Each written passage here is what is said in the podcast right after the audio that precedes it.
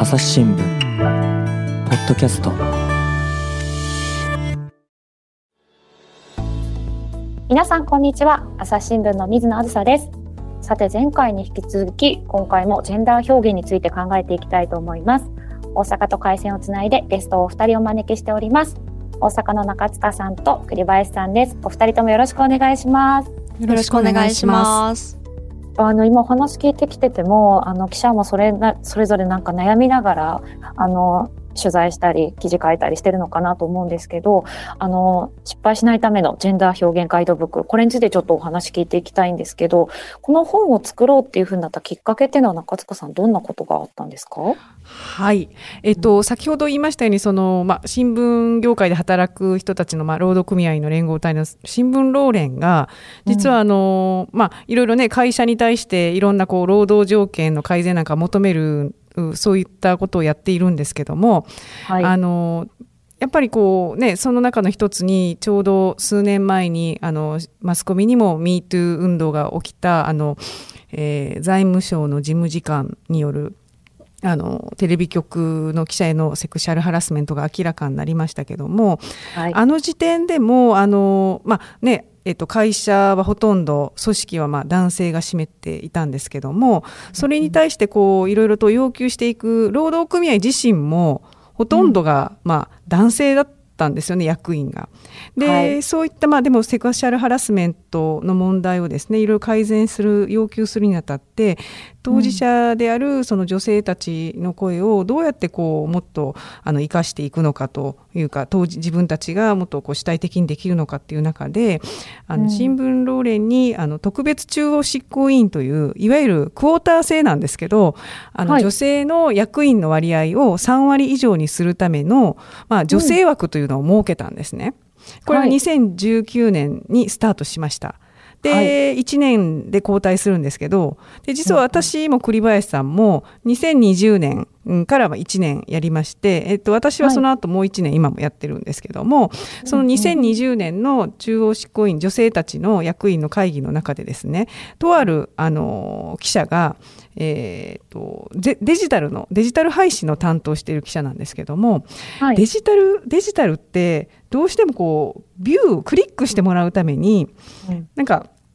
釣り乱しじゃないですけどもありますよね。過激になってしまう、ね、そうなんです。はい、でその中に、やはりこう性的なものを匂わせるそういったの見出しをつけるということが起きてましてでそれはやめた方がいいというふうに言ったんだけども、うんまあ、あの、ビューが稼げるもんだから、全然やめてくれないっていう悩みがですね、とある、あの、記者から出ました。で、そしたら、あのもうそういうことであれば社内で言っても分からない分かってもらえないんだったらみんなで何かこう指針になるものを作って社外からいろいろこう響かせていこうと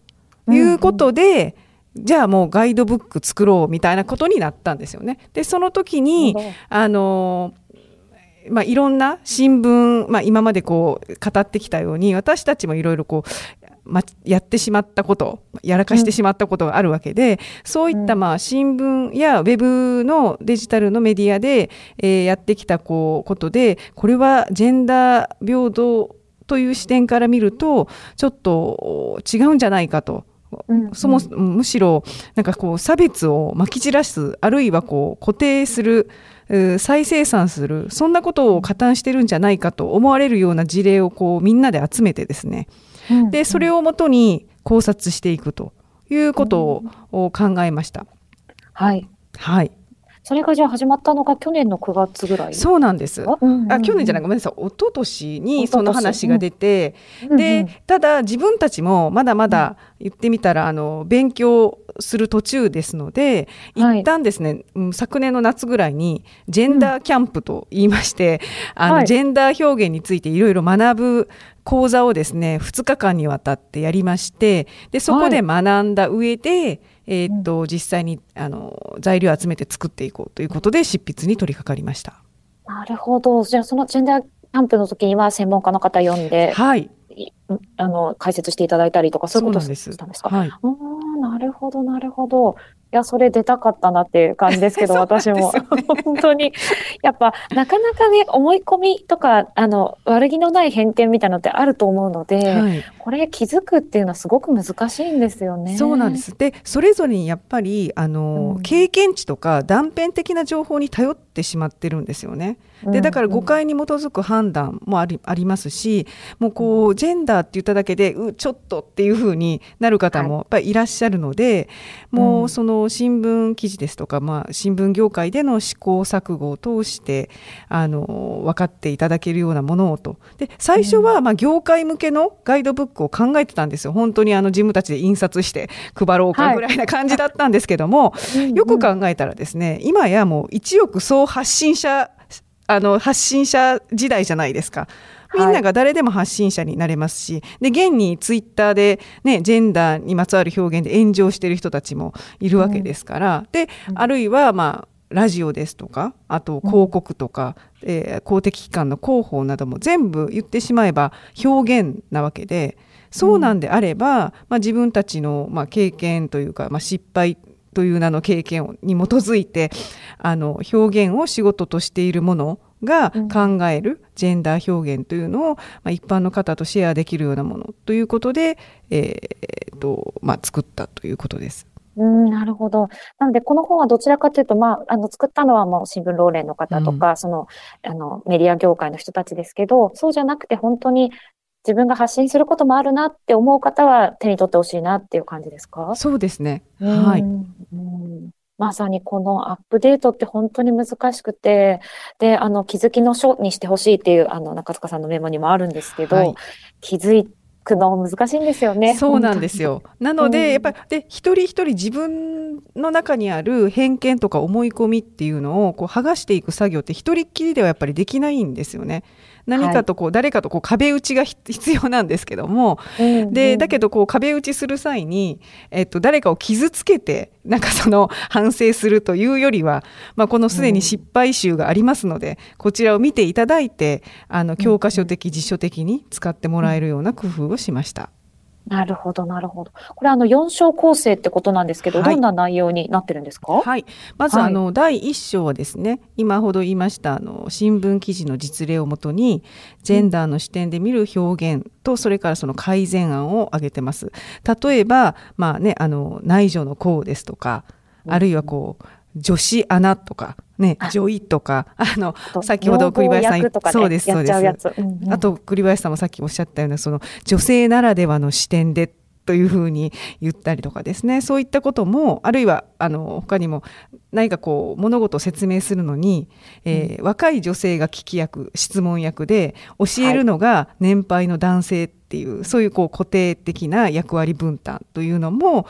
そういったいろんな事例をですねこちらに載せてましてでこれはまああの言葉狩りじゃないかみたいな批判もあったりするんですけども、というわけではなくてこれはあのこう言い換えマニュアルというよりもなぜそれがあのジェンダー表現としてよろしくないのかというような背景とか理由なども、まあ、解説をしています。で現にこの一章はあの栗林さんがですねあの執筆者としてご担当してくださってます。はい。はい、栗林さん、ここはどんな風に読んでほしいとか、ここがおすすめポイントですってありますか？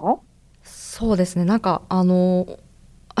おすすめじゃなくて申し訳ないですけど、あの、私もすごく迷いながら書いたというのが正直なところで、うんうん、その、で、じゃあどうすればいいのよって結構難しいんですよね。その、はい、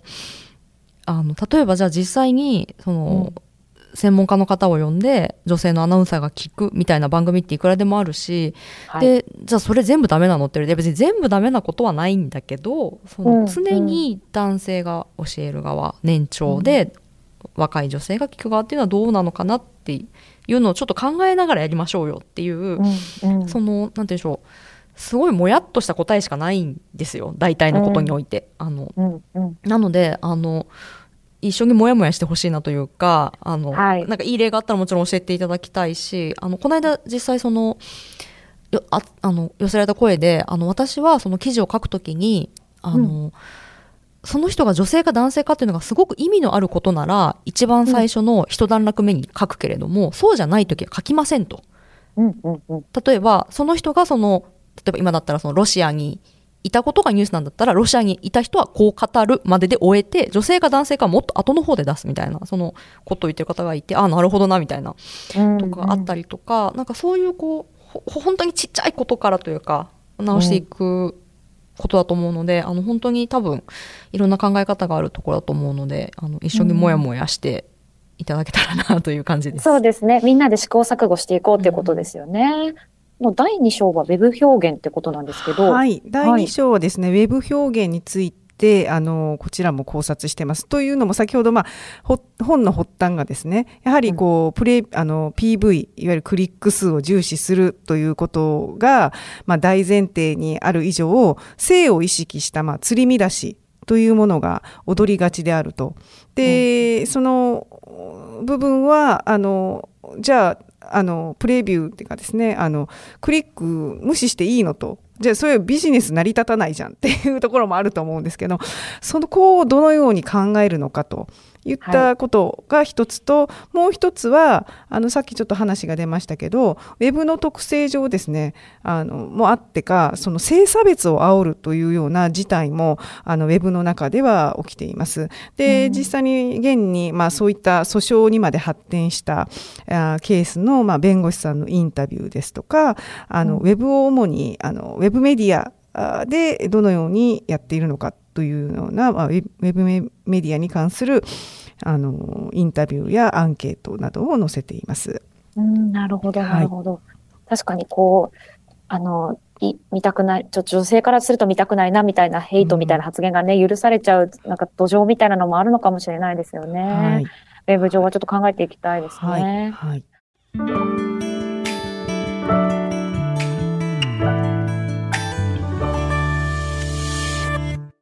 忙しい時でも大事なニュースはチェックしたい。それなら、朝日新聞デジタルの紙面ビューアーとポッドキャストはどう？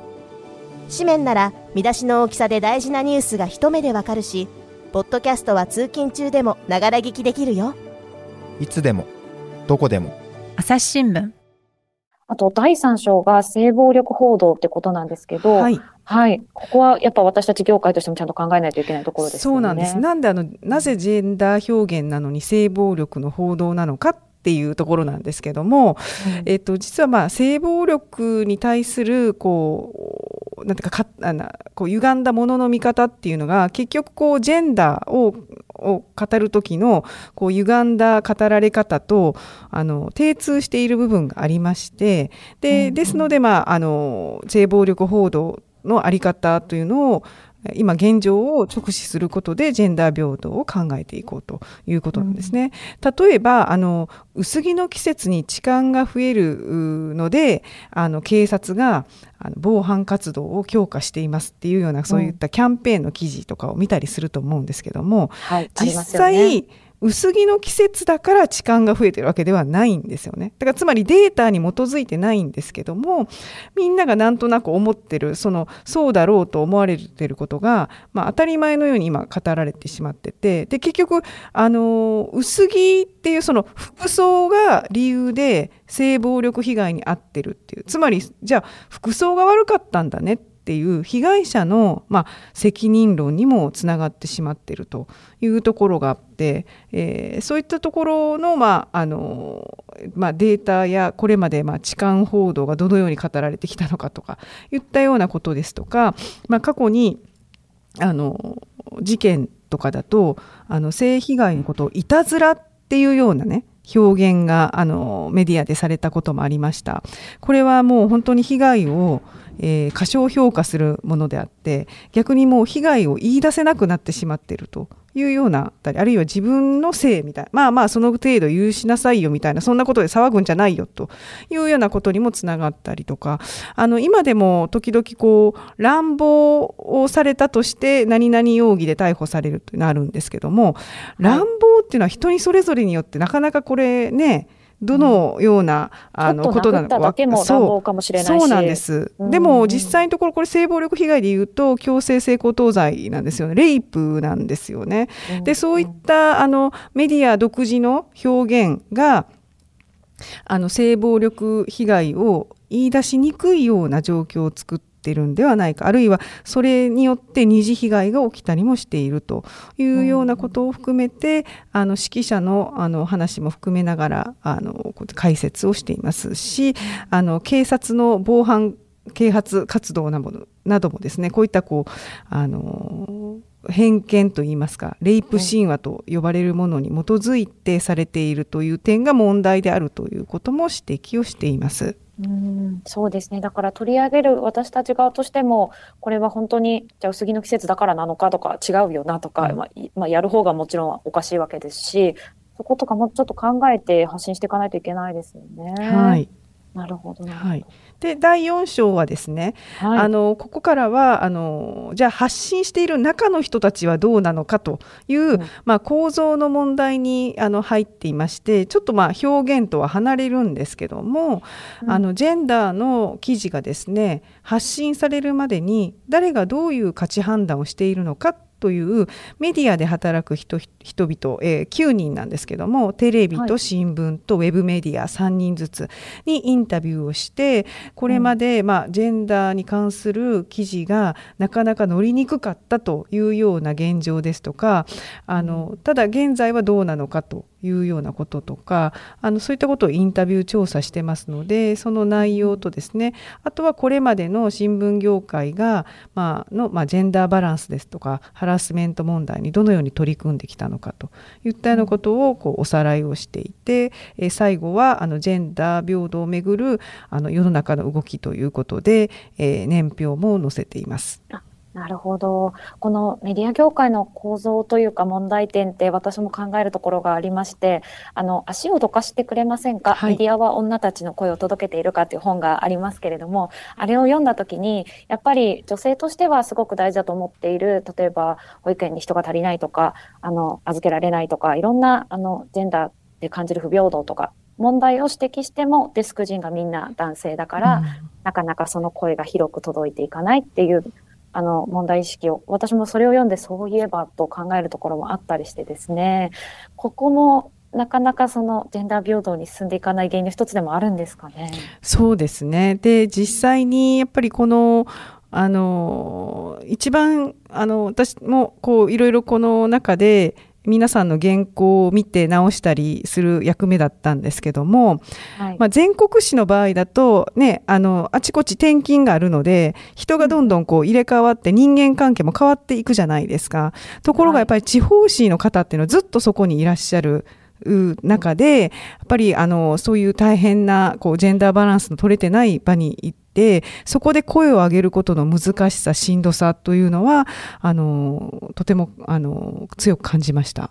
まさにそうですね。栗林さんとかいかがですか？この構造の問題でいうと。そうですね。あの本当にメディアもいわゆる男社会なのであの、うん。今ここで3人喋ってるのがめちゃくちゃ珍しいじゃないですか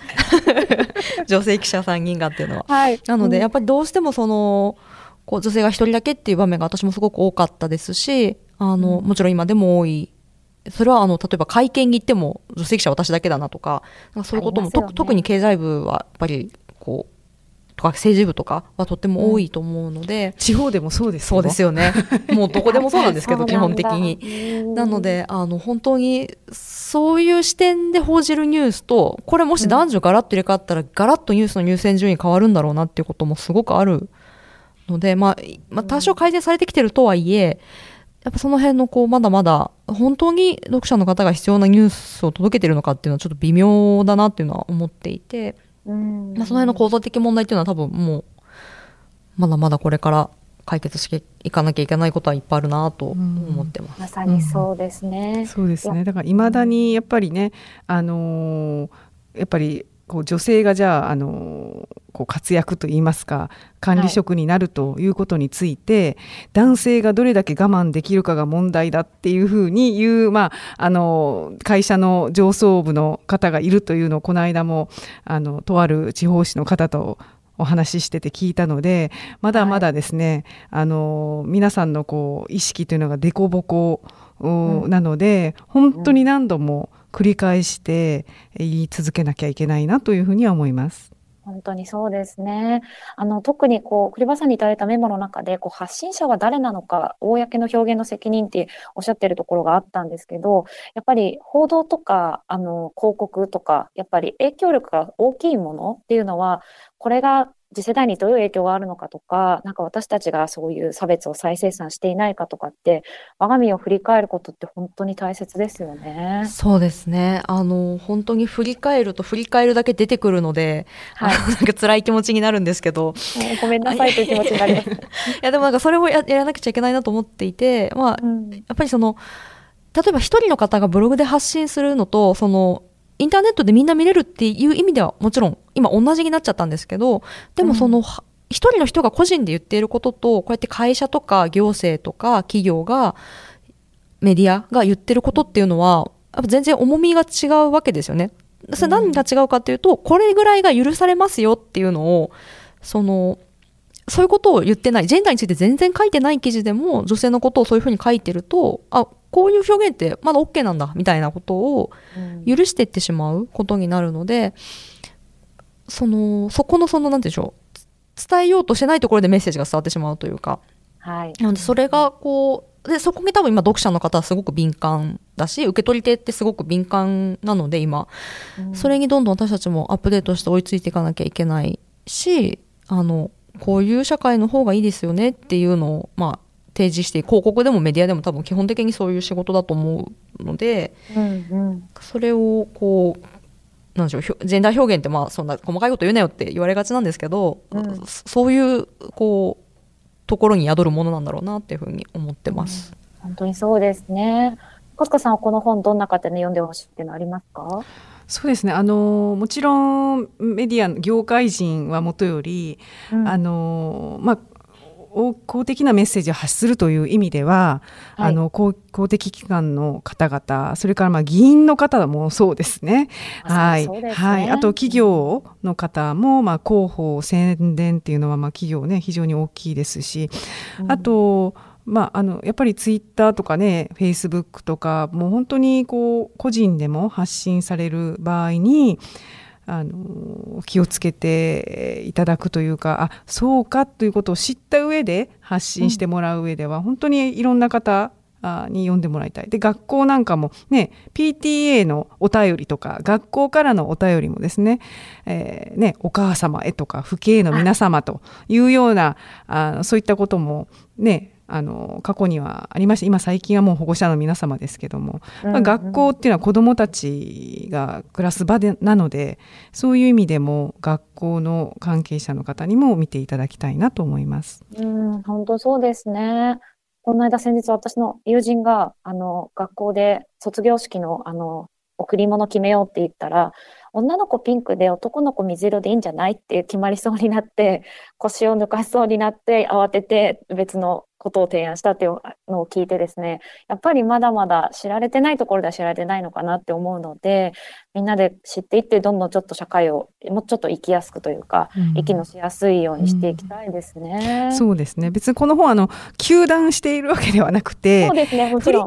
っていただきたいというものなんですね。はい。うんうんうん、本当そうですよね。だからこの、ね、ジェンダーのお話すると本当にあの急に怒られるんじゃないかと思って耳を塞いじゃう方っていらっしゃるんですけど、はい、そうじゃないよと、はい、あのみんなであの、ね、生きづらいなって思ってる人が少しでも減るようになんか振り返っていこうかっていう感じで聞いていただけるあの読んでいただけるといいかなというふうに思いました。はい、はい、中塚さん栗林さんありがとうございました。ありがとうございました。